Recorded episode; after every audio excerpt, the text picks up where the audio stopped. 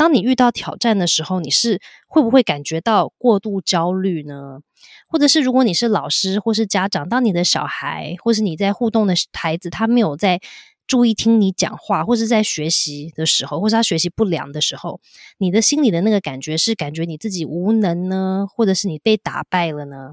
或者是事情发生的时候，你会容易找借口吗？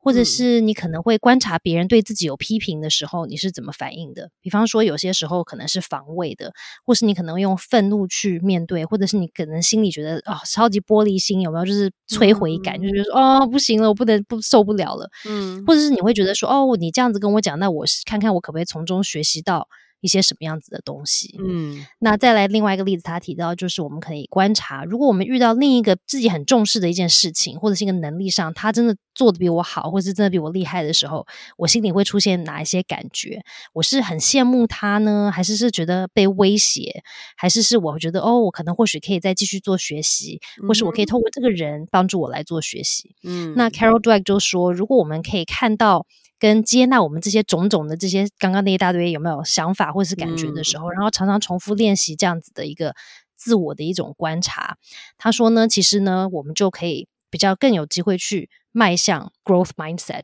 这样子的一种行为模式。